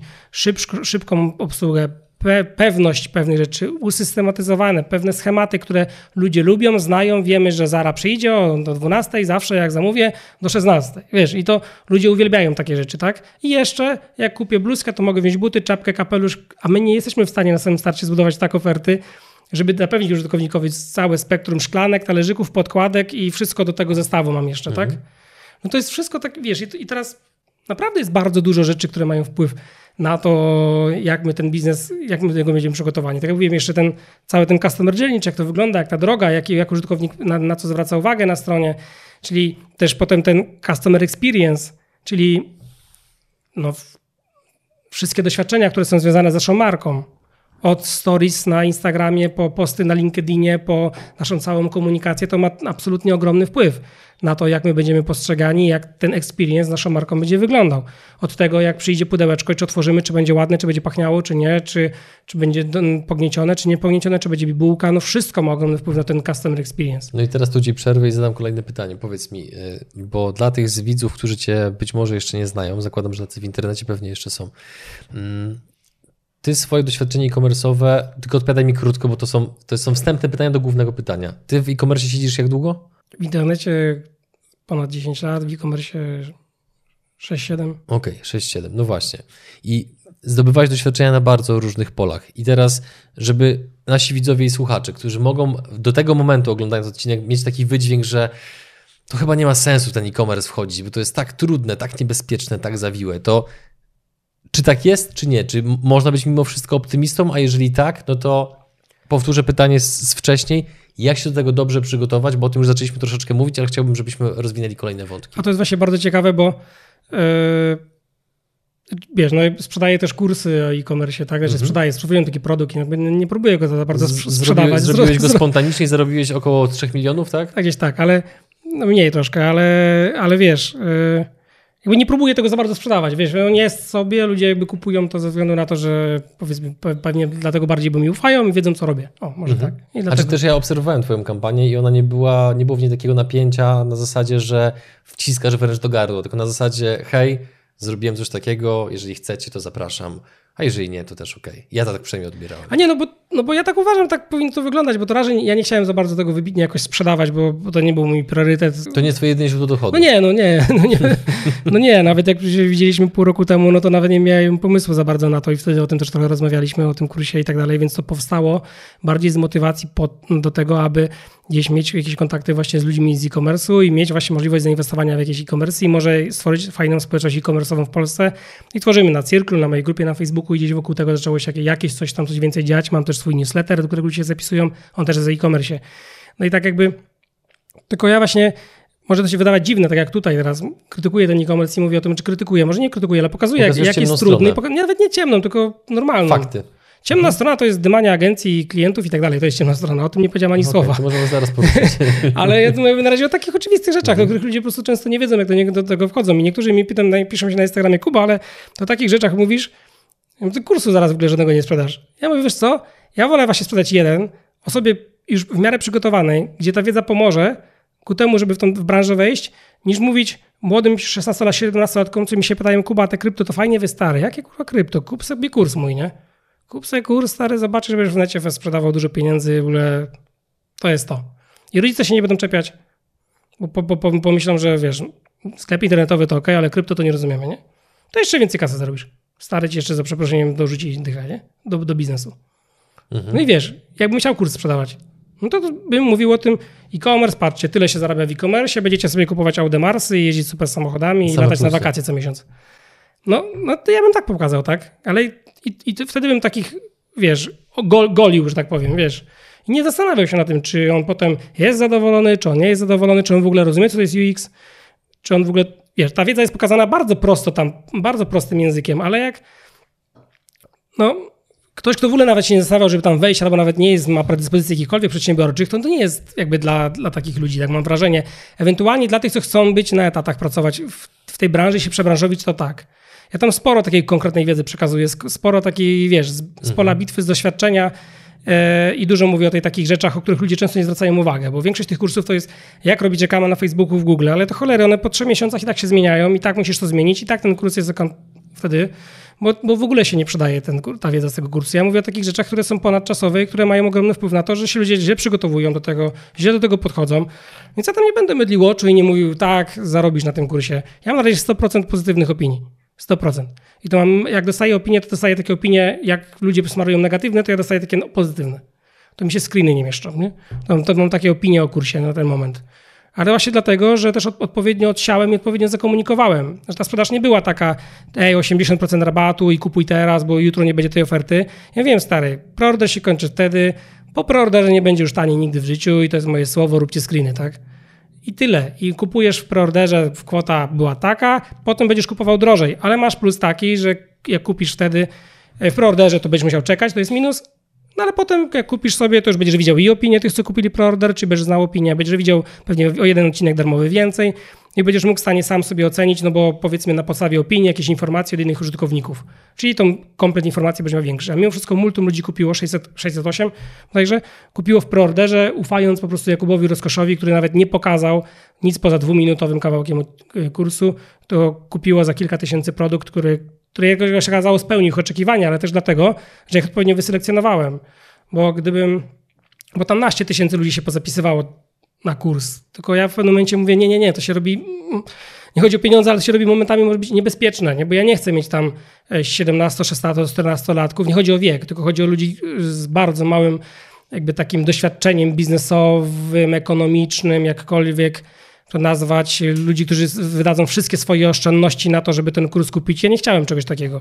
Dałem tam raty 0% bez opłat, bez prowizji, zapewniłem pewne rzeczy, żeby, żeby jednak nie segregować tych klientów po zamożnych, niezamożnych i tak dalej, ale bardzo chciałem, żeby tam no, byli świadomi ludzie. I nie zależało mi na tym, czy będzie 100, czy 6 tysięcy, czy 1000, bo biznesowo dla mnie ten kurs nie ma większego znaczenia, tak realnie, z ręką na sercu, nie? I mhm. jakby tam tak, no, nie tak mi przerósł moje najwcześniejsze oczekiwania, żeby nie było, nie? bo to no, przerosło oczekiwania, ale ja tego nigdy nie wciskałem i nie będę tego ludziom wciskał, tak? I, I, mam teraz, y, cały czas dostaję informację, że jest dużo za drogi, bo wiedzieli, jaka była cena preorderowa i że kupią, jak ja zniżę do preorderowej. Ja mówię, ja nie zniżę do, nigdy do preorderowej, tak? Teraz opinie są fenomenalne i tak dalej. za podejmowanie pewnego no, ryzyka. No, tak, no bierzesz ryzyko na, klat, na klatę, no premia zawsze, tak? Jak jesteś pierwszy, zawsze masz premię, zawsze bierzesz większe ryzyko na klatę, bo jakby się okazał kurs klapą albo chciałbym kogoś, brzydko mówiąc, wydymać, no to oni by dostali, tak? A nie ten, co nie kupił. Więc jakby zawsze na samym starcie w cokolwiek nie wchodzisz, jest duża premia ryzyka. Mhm. Znaczy premia za ryzyko. Ktoś oferuje dużą premię za ryzyko, a ty musisz to ryzyko udźwignąć. Pytanie, czy ta... I duż... 600 osób wyceniło jakby tą różnicę w cenie na, na, na to, że to jest godne uwagi, że ja pewnie coś zrobię na wysokiej jakości i się nie przeliczyli. No ale teraz dalej to się sprzedaje, z multum ludzi, co kupuje w cenach regularnych i są zadowoleni. E, najlepsze jest to, że właśnie dużo firm takich naprawdę dużych, dużych graczy, banki, no to kupują dla swoich pracowników na koniec roku na, na prezenty. A jaka jest obecna cena kursu? E, obecna cena, no to jedna jest oraz 5,99, 6, no 6 tysięcy złotych. Okej, okay, to widzisz, to w świetle tego, o czym rozmawialiśmy z 10 minut temu, to aż, aż nie wiem, jak sformułować pytanie, no uh mhm. -huh. bo przed nagraniem rozmawialiśmy o tym, że widzowie mm, przygód przedsiębiorców i słuchacze do końca lutego będą mieli troszeczkę niższą cenę, a sam powiedziałeś przed chwilą, że kumpel kumpla nie powinien pytać o niższą cenę, więc teraz nie wiem, jak to sformułować. Więc drodzy nie. widzowie, Kuba sam powiedział, że będzie dla was niższa cena. Nie, I, teraz, nie. I teraz Kuba Albo również kiedyś, sam powie, kiedyś o, ile ta cena będzie niższa. Kiedyś o tym rozmawialiśmy, kiedyś o tym rozmawialiśmy, jeszcze tak, wcześniej tak, tak, tak, o tym tak, tak, rozmawialiśmy. Ale to nie jest tak, no bo to... Nie, wiesz, ja musiałem to powiedzieć, bo potem by powiedzieli, kurczę, co za paruwa z tego prowadzącego. On tutaj mówi, żeby ale nie pytałeś dla siebie. o rabaty nie, dla kumpli, a ten nagle prosi o rabat, nie? Nie, ale pierwsza rzecz jest taka, bo powiem ci, byłem kilku youtuberów i z wieloma rozmawiałem też, moi odbiorcy też to wiedzą. Jasne. Więc i, i ten wywiad, który mieliśmy ostatnio i, i, mi się najlepiej rozmawiało i najfajniej ta rozmowa wyszła. Dziękuję. I moi odbiorcy go najlepiej odebrali, więc jakby to było bardzo pozytywnie. I też widziałem u siebie na moim Instagramie przypływ od ciebie e, nowych mhm. odbiorców i to byli bardzo tacy fajni ludzie. Jakby nie wiem, jak mam to nazwać, jak, jak jakościowi. No nie wiem, jak ja ich w ogóle oceniłem, mhm. jakimi schematami, ale tak widziałem, że, że to są naprawdę... Y, no i widzę, że, że jakby oni tam się udzielają, żyją ze mną gdzieś tam na tym mhm. profilu, udzielają się i tak dalej. Więc tak, możemy przygotować 1800 zł, no czyli będzie ładnie. kurs się robił na 4200. 4200. No ale dalej to jest mhm. Mm, do końca lutego. Sporo, sporo orderów. Na kod oczywiście przygody pisane małymi literami. Może być? Dobra, może być. No i pięknie. Stworzymy. Okay. Przygody. E, ale powiedz mi jeszcze a propos samego kursu. Mm, bo powiedziałeś, że wynik przerósł twoje oczekiwania. Mhm. Więc co ci ludzie doradzali przed rozpoczęciem w ogóle sprzedaży? Bo znowu z artykułu, który jest na My Company Polska, tak. a jak czytałem właśnie wywiad z tobą, to przygotowując się do tego odcinka, to było napisane, że ty zignorowałeś wiele takich rad, które były właśnie udzielane przez ekspertów z branży. No tak, ale właśnie tak się zastanawiam, czy, czy aby na pewno yy, właśnie wiesz, ja teraz mówiłem, że ja tak mówię bezpośrednio, jaki jest w tej branży i opowiadam o tym tak trochę bardziej, wiesz... Yy, będąc otwartym, no tak ja tak za, za, zawsze tak komunikowałem. Jak ktoś, kto ze mną jest długo, to wie, że ja raczej jak ktoś pyta o opinię, to dostaje tą opinię bez znaczenia, czy jemu się podoba ta opinia, czy mu się nie podoba. No pytał o opinię. Tak, w związku z, z opiniami, na które, do których Kuba się odnosi, to zachęcam was do obserwowania jego Instagrama, bo czasami tam są naprawdę bardzo ciekawe wymiany zdań. Ja jestem fanem. Tak? Tak. O, bardzo mi miło. No więc y, jakby y, wracając, wracając do... do... Do porad, które otrzymywałeś. Do porad, które otrzymywałem no to przede wszystkim połowa osób mi mówiła, Kuba, ty tam siedzisz w tym e-commerce, znasz się na tym e-commerce, ale sprzedaż kursu innego. Niektórzy, niektóre osoby, które wiem, że sprzedawały do, do, do, dobrze gdzieś te kursy i tacy, wiesz, zawsze mi się wydawali tacy, no nie wiem, podejrzani, przemrani, nie wiem, ja nigdy nie, nie, nie lubiłem tego, tej, tej strefy internetu, która sprzedawała kursy. No, po prostu dla mnie to był jakiś, ja nazywałem rak internetu, który, kurde, no przydałoby się go wyciąć. I, i coache biznesowi i tak dalej, ja po prostu nie dzierżę. Nie? Ja nie jestem w stanie w ogóle konsumować tych treści. Nie jestem w stanie. Często ja się spytam, ty, ale weź mi powiedz, co ty robisz w ogóle, nie? Pokaż mi, pokaż mi swoje wyniki, pokaż mi liczby, liczby nie kamią. Albo opowiadają jakichś takich, wiesz, yy, drydymałach, że on tam mówił, że, że to będzie tyle warte, a tyle, no to czemu na to nie postawiłeś wszystkiego całego swojego majątku? To pokaż mi, wiesz, ile na to postawiłeś, no bo to, wiesz o co chodzi? Jakby takich takich ludzi, co analizowali gdzieś wstecznie mówili, a to bym zrobił tak, a to bym zrobił tak, to jest super, nie? Ale właśnie teraz to fajnie pokazywało, bo oni często mówili, no kurs trzeba sprzedawać tak, musisz wywalić cenę, potem ją rabatować, w ogóle bazę mailową potężną zbudować, to i to. I my tam opowiadali jakieś takie, wiesz, dużo takich rzeczy. Ja sobie słucham, kurde, tak, to najwyżej nie sprzedam, nie? Aha, mówi, najlepiej to w ogóle nie, najlepiej to w ogóle nie produkuj tego kursu, zacznij go sprzedawać i na przykład jak dużo osób y, się zapisze, dopiero wtedy go sprzedawaj. Ja tak mówię, nie, to nie jest po mojemu, nie? To nie jest po mojemu, dopiero go produkuj. Nie jest to po mojemu, bo ja mówię, zrobię ten produkt od razu, kurde, wezmę to ryzyko na klatę, wydam na to, nie wiem, Ileś tam tysięcy. Ileś tam tysięcy, to było już set, bo to była naprawdę duża inwestycja przy tym poziomie. Cały proces produkcji. Tak, no przy tym poziomie tam produkcyjnym, y, wynajęcia takiej miejsca i to wszystkiego i tak i marketingowo to już set tysięcy. No to ja mówię, zrobię to po mojemu, zainwestuję, zaryzykuję, tak jakby mówię, miałbym to set tysięcy wyrzucić, nie? Mówię, zrobię ten produkt. I ja czułem, że to na zero wyjdzie, nie? Bo mówię, na pewno tam 70, 60, 80 osób kupi ten kurs, żebym na zero z tego wyszedł po podatku, czy tam nawet, no jeszcze na zero. No i, mm, i te porady właśnie takie były właśnie, wiesz, takie typowo kursowe, nie? że rób live'a co dwa dni, załóż kanał na YouTubie i wiesz, ja mówię, nie, no ale to nie jestem ja, nie? No ja nie będę tak w tego sposób robił, nie będę ludzi ściemniał, nie będę mówił, że ten produkt kosztuje 10, a jutro macie go za dwa, nie? Ja mówię, że ja im pokażę, że on kosztuje 6 i będę kupować za 6 i mnie to nie interesuje, nie? bo ja pokażę im, co to jest w tym produkcie. Zrobię go lepiej, mówię, zrobię 13 godzin, mówię, mówię słuchaj, obejrzałem wszystkie inne kursy e-commerce z gówno, nie? Mówię, tam jest naprawdę shit.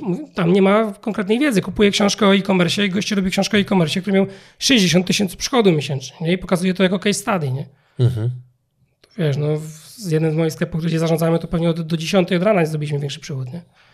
No i, i, i tak, wiesz, i teraz jakby ja na koniec dnia mam taki święty spokój, że mogę to wszystko powiedzieć i liczby są do zweryfikowania. Wejdziesz sobie na Similar Weba, wejdziesz sobie na wszędzie, ja mogę pokazać, wiesz co chodzi. Jakby to jest do zweryfikowania. Jesteś transparentny. Jest to transparentne, jest to takie dość jasne, y, jakieś mniejsze, większe sukcesy już też jakieś tam mam w branży, więc nie potrzebowałem tego ani sprzedać, tak w sensie realnie, nie potrzebowałem pieniędzy ze sprzedaży tego.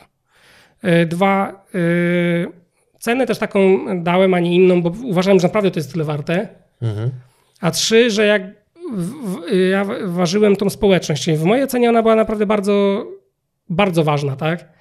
I wiele osób tak mówiło, a bo tam posprzedajesz, tam się potem już tam tym nie martw. A ja właśnie mówię, no właśnie nie, no to właśnie chodzi o to, żeby posprzedawać i dopiero potem coś z tymi ludźmi robić, wiesz, i ich tam jakoś wokół tego tematu jeszcze mocniej angażować. Więc ja mówię, ja nie potrzebuję na tym super zarobić, nawet niech to wyjdzie na zero, żebym po prostu nie lubię jakby angażować się w jakiekolwiek projekty biznesowe, które gdzieś mają tracić, no bo to co nieco już się nazywa. No to jest dość zdrowe podejście. No takie, wiesz, takie, takie, no ja bym się czuł z tym źle, mojego by ucierpiało. Mhm. Dlatego jako punkt honoru dałem sobie ten punkt zero plus tam jakaś górka, mówię fajnie, jak cokolwiek zrobię z tego. No ale wiesz, to przerosło moje najśmielsze oczekiwania. Może dlatego, że właśnie było trochę w tym dużo prawdy, że, że, że dużo naprawdę takich prawdzi, prawdziwych informacji z tego wychodziło. Dwa, że właśnie nie słuchałem tych wszystkich ekspertów, którzy właśnie tego typu rzeczy tu, tu mówili, że cenę wywal, potem obniżaj, rabatuj, jakieś kombinuj, nie wiadomo co rób i tak dalej, i tak dalej. Nie? No to, to tam już potem rzeczywiście, jak słuchałem tych, tych, tych niektórych opinii, no to sobie się to całkowicie odciąłem, mówię, dobra, zrobię to po swojemu, zobaczymy, no i nagle gdzieś te kilka osób, ej, wiesz, że chyba jesteś bardzo blisko rekordu w Polsce sprzedaży kursu w preorderze? A ja mówię, naprawdę? Super, bo ja nawet na reklamę na Facebooku wydam może 1800 zł, nie? Mhm. A wy mówiliście mi, że jak nie wydam pół miliona na reklamę, to nie zrobię powyżej miliona, nie? To wy, chyba wy, wy, mi to doradzaliście, czy, czy, nie? No ja, ja tylko remarketing puściłem, że ktoś zapomniał kodu użyć rabatowego, czy tam nie kodu rabatowego, tylko że się proorder kończy, nie? I że już jest zapisany i jak naprawdę chce, to niech kupi, nie? No bo to pokazałem, żeby po prostu ten zasięg trochę zwiększyć tej informacji mhm. proorderowej, bo nie każdy mój komunikat, który mi obserwuje na Instagramie, nie każdy będzie to widział, no bo to jest te zasięgi i to się skraca, więc po prostu był taki minimum budżetowy, który musieliśmy wydać, więc jakby nie planowaliśmy żadnej akcji, nawet nie wiem, moich kolegów influencerów nie zaangażowałem jakkolwiek do reklamy, do współpracy. Powiedziałem, słuchajcie, jest kurs, ja go robię, wygląda tak, tu macie darmowy odcinek. I on jest naprawdę dobry, nie? Tak mi się wydaje. Bo mają fajnych gości, i nie wiem, no co co więcej powiedzieć. Znaczy, wiesz co, ja tak to podsumuję, tak, ja to obserwowałem całą tą sytuację, no bo właśnie tak to Z boku to więcej pewnie będziesz widział. Pół roku temu, jak rozmawialiśmy po raz, o tym, po raz pierwszy o tym właśnie w studiu, akurat w sensie, że ze mną o tym rozmawiałeś, mhm.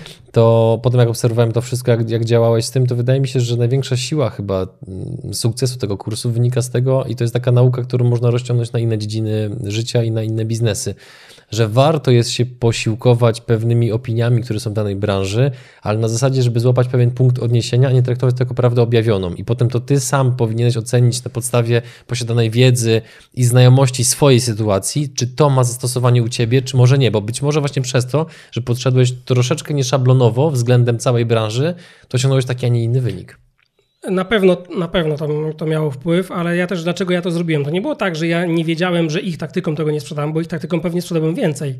Na pewno więcej. Mhm. I to nie jest tak, że te rady byłyby złe, tylko ja nie byłbym z tym ok.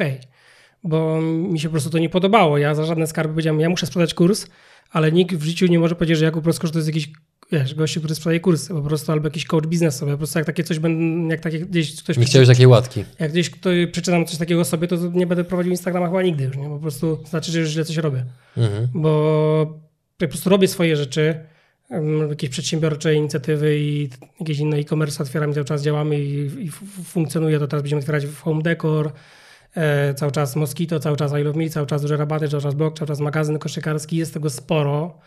I tego będzie jeszcze więcej. Planujemy jeszcze jeden taki w następnym roku i już tam jakieś badania e, w tym kierunku idą nad produktem, bo ten produkt musi być odpowiednio sprawdzony, przetestowany, jakieś tego typu takie pierdoły, na których... Czyli tam... nawet ktoś z twoim doświadczeniem przygotowuje się. Nie, no musimy, no bo to, tam są już uwarunkowania prawne, także nawet Jasne. nie możemy, bo nawet powiedzmy, że ten produkt nie może mieć etykiety, gdy tego nie zrobimy, o może tak. No znaczy to... nie, ja bardziej nawiązuję do tego, co powiedziałeś wcześniej, nie? że nawet przy twoich zasobach nie podchodzisz spontanicznie do projektu na a zasadzie, nie, a to odpalamy kolejny e-commerce, tylko raz, jest cały proces pod raz, to. Raz, że nie muszę, tak, gdzieś tam o szybko, jak poparzony działać, Dwa, że jak idę jakby moją jakąś tam roadmapą i step by step, to wiem, że tego błędu nie popełnię, bo jestem w stanie szybciej te jakieś zagrożenia i szanse zlokalizować i jest to spokojniejsza droga.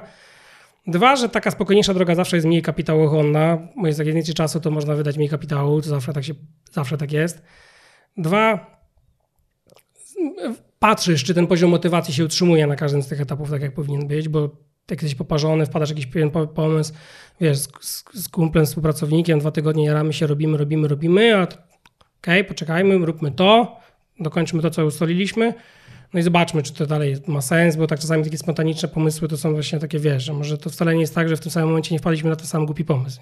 Mm-hmm. To też trzeba zweryfikować. I trzeba gdzieś potem analizę. Ja zawsze w internecie jest dużo liczb, więc trzeba je przeanalizować, sprawdzić i dowiedzieć się zdecydowanie więcej. Mm-hmm. A propos jeszcze kursu, to ja, ja, ja, wiem, że bym pewnie sprzedał więcej, gdybym taką walił ściemę i pokazywał i wiesz, na, i, i, po, i pokazywał, ile można zysków i, i, i, pytał się moich teraz kursantów, powiedział, ej, powiedz, powiedz, ile dzięki temu kursowi więcej pieniędzy zarobiłeś, bo na przykład poprawiłeś UX na stronie, i on tam gdzieś powie, że no, tyle zarabiał, a potem zarobi tyle i się ucieszy, bo jeszcze Kuba gdzieś to wrzuci. No ale to no, jest prawdziwa informacja. To, ale, będzie, ale nie, no, ja nawet, nawet nie pytałem o to, kto ile, nawet okay. nie interes, szczerze nie interesuje mnie to, kto ile dzięki temu więcej zarobił.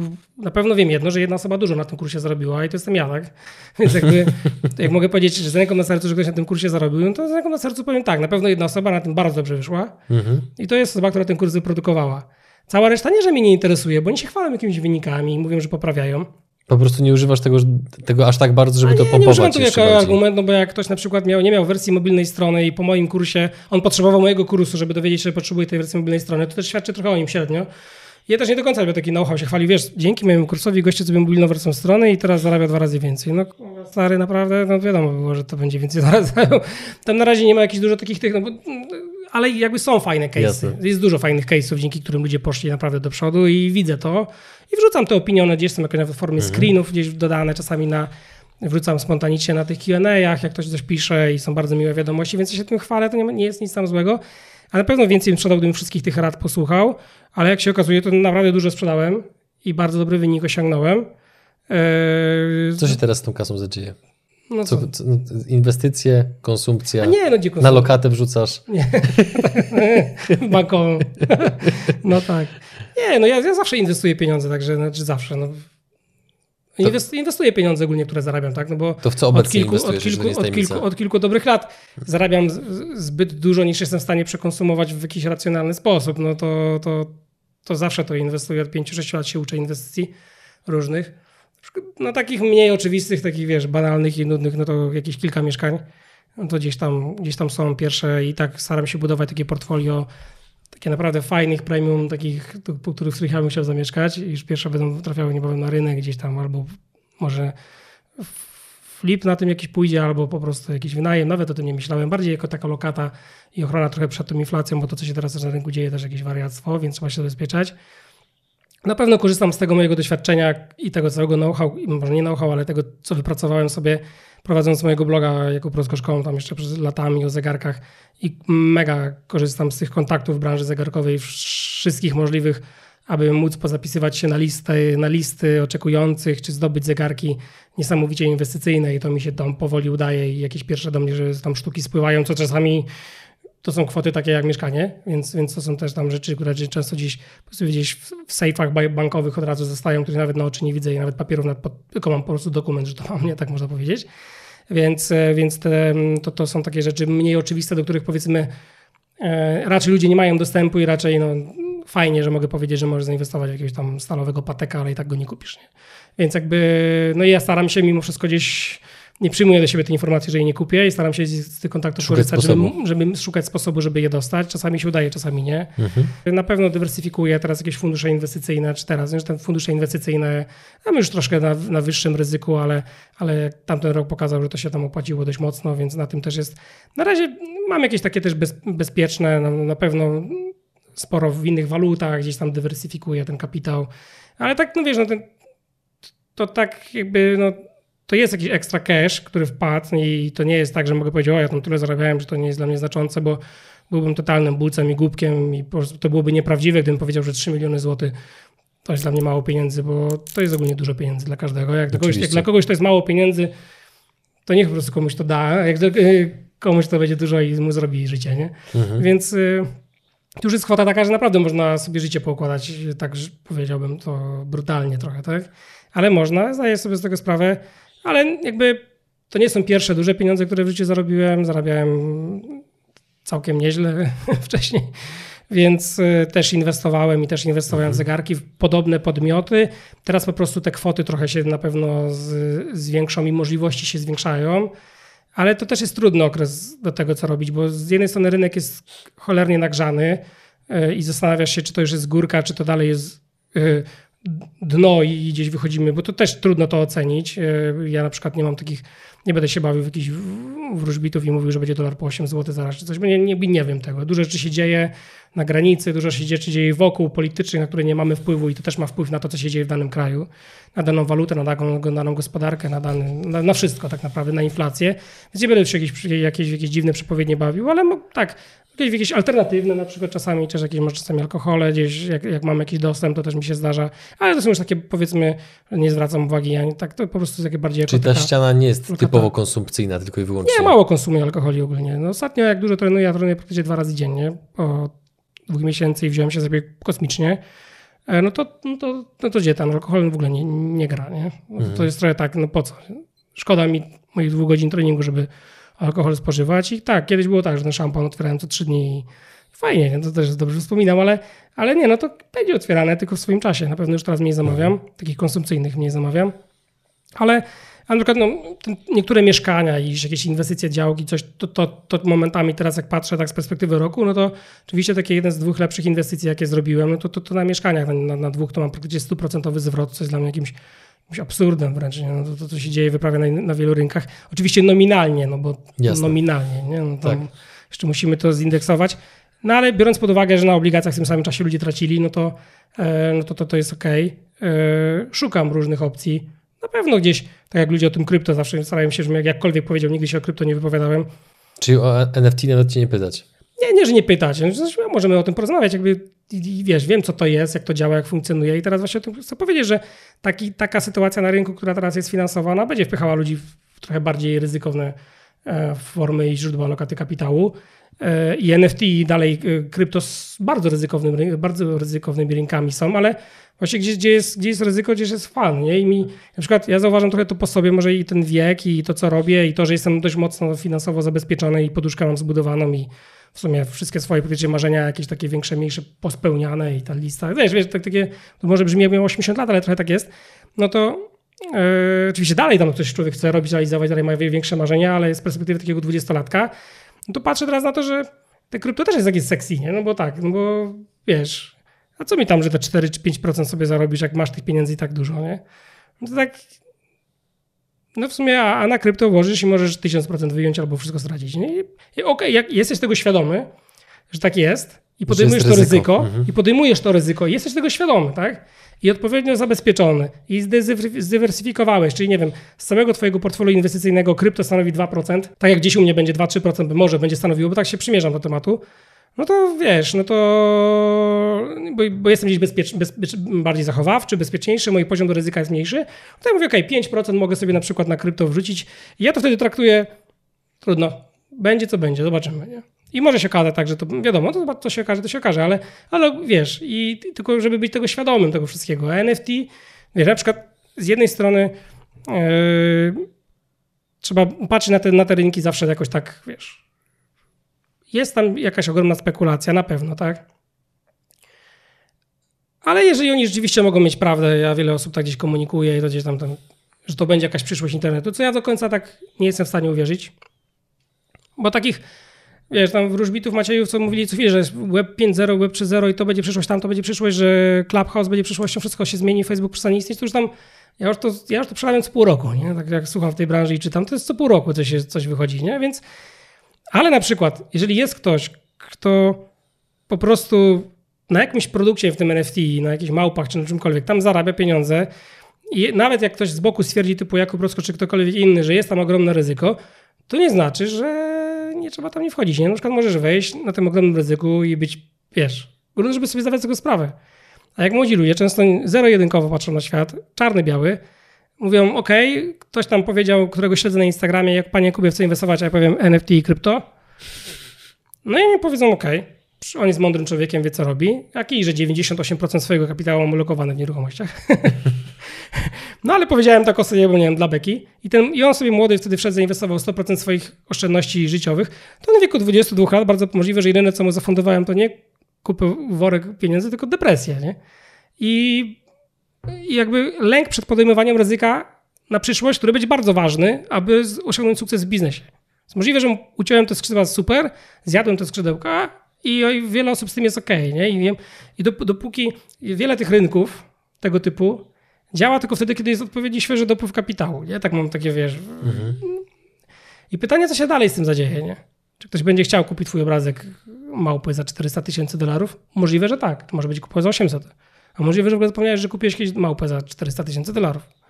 Bo tam wiesz, jak tak z boku na to spojrzysz, to, to, to, już jest trochę takie, że ludzie to kupują tylko dlatego, żeby mieć dostęp do jakiegoś klubu, w którym są, pokazywać się, wiesz, w tym świecie krypto, że mają rzeczywiście te pieniądze, że są więksi, większymi graczami, pewnie dzięki temu siadają do jakiegoś stołu, uczestniczą w jakimś klubie.